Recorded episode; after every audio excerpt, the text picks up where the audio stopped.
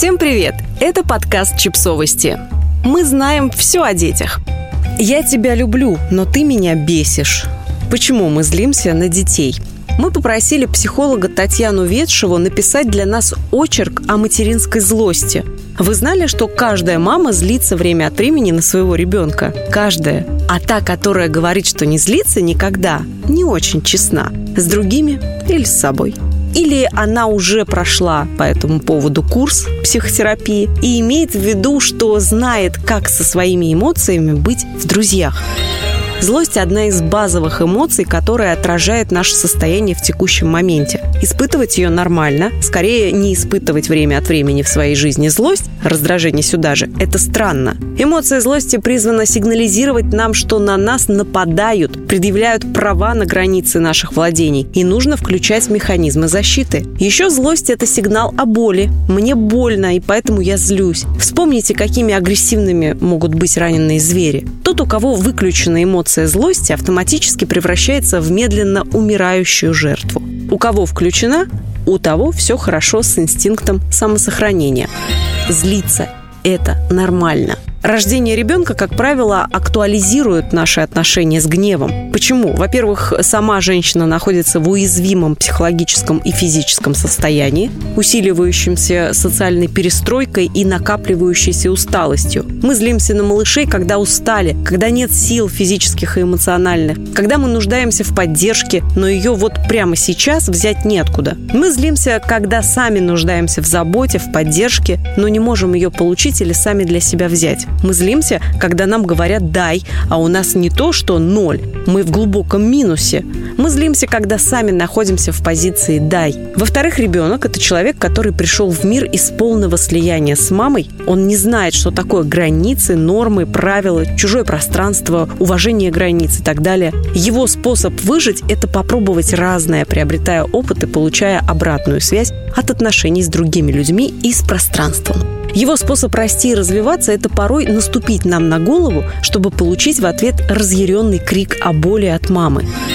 Почему я злюсь так сильно? Неадекватный стимулу взрыв гнева, он зачастую не особо про вашего малыша, он про вашу личную боль. Когда мы орем на двухмесячного кроху, который мучается больным животом и не умеет ничего, кроме как плакать, или на полуторагодовалого малыша, который упрямо не хочет есть суп, а продолжает оттягивать мамину футболку в попытках самостоятельно извлечь грудь, или на пятилетку, которому 19 раз спокойно и между делом сказала «надень колготки», а он все равно на голову примеряет. И вот на 20-й ты взрываешься круче любого вулкана. Во время такой злости мы мало находимся в контакте с реальным живым ребенком перед собой. Мы находимся не в позиции взрослого, мы проваливаемся в своего внутреннего ребенка, чьи потребности и желания никто не слышит. А если слышит, то не придает значения. Мы сталкиваемся со своей личной историей, со своим больным местом, в которое случайно тыкает наш малыш. Если всю прошлую жизнь ваша злость была под запретом, а это свойственно для советско-российских воспитательных парадигм, вы подавляли ее, и знакомство с ней произошло произошло только тогда, когда в жизнь пришло материнство. Следует заметить, первое время она будет прорываться как взрыв. За долгие годы многое накопилось. И сначала нужно слить воду, чтобы вся ржавчина стекла. То есть научиться видеть свой гнев, закономерности его появления и проявления, находить ему адекватное место во внешнем и внутреннем пространстве. Профилактика эмоций злости как меньше злиться в отношениях с ребенком. Первое. Заботиться о себе, о своем внутреннем ребенке. Уделять себе и своим желаниям время и внимание.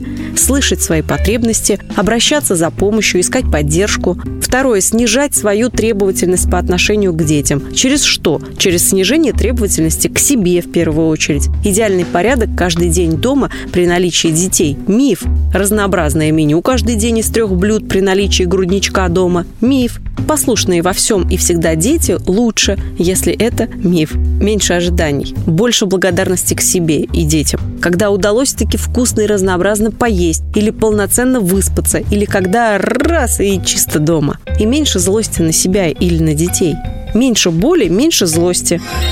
Профилактика реакции злости. Между моментом, когда эмоция возникла, и моментом реакции на нее сосчитайте до 6. Даже не до 10, 6 будет достаточно. Это время, когда живет эмоция в чистом виде, без дополнительных триггеров из детства.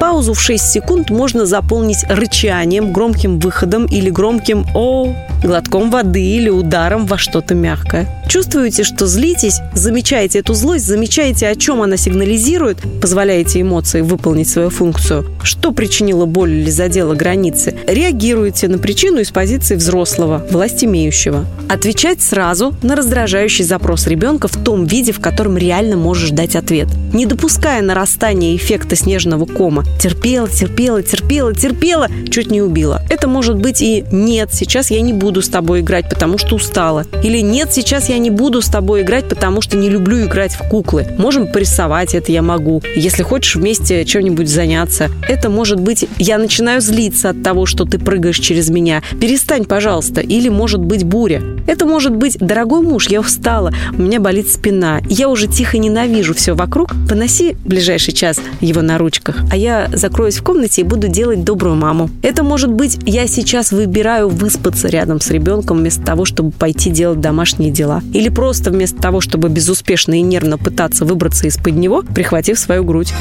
Если профилактика не помогла, что делать, если меры профилактики не сработали, и вы чувствуете, что плотину уже сорвало, и громкость уже набирает обороты, и ты становишься уже все шире и больше в своей злости, выпуская ее наружу?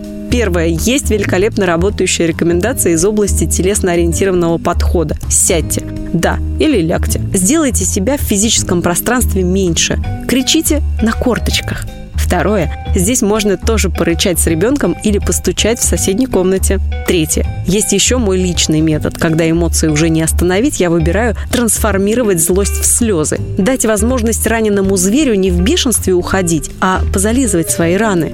Конечно, для детей это тоже стресс в некотором роде, но, на мой взгляд, он помягче. Из двух зол я выбираю то, за которое потом меньше стыдно.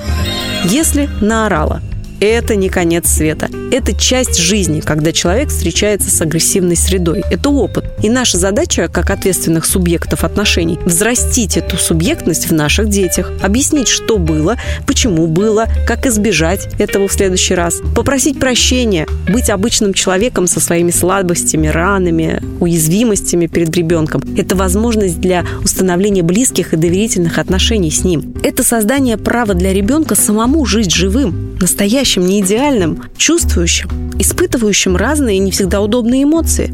Это обучение ребенка тому, как можно нести ответственность за свои эмоциональные реакции и как извиняться. Подписывайтесь на подкаст, ставьте лайки и оставляйте комментарии. Ссылки на источники в описании к подкасту. До встречи!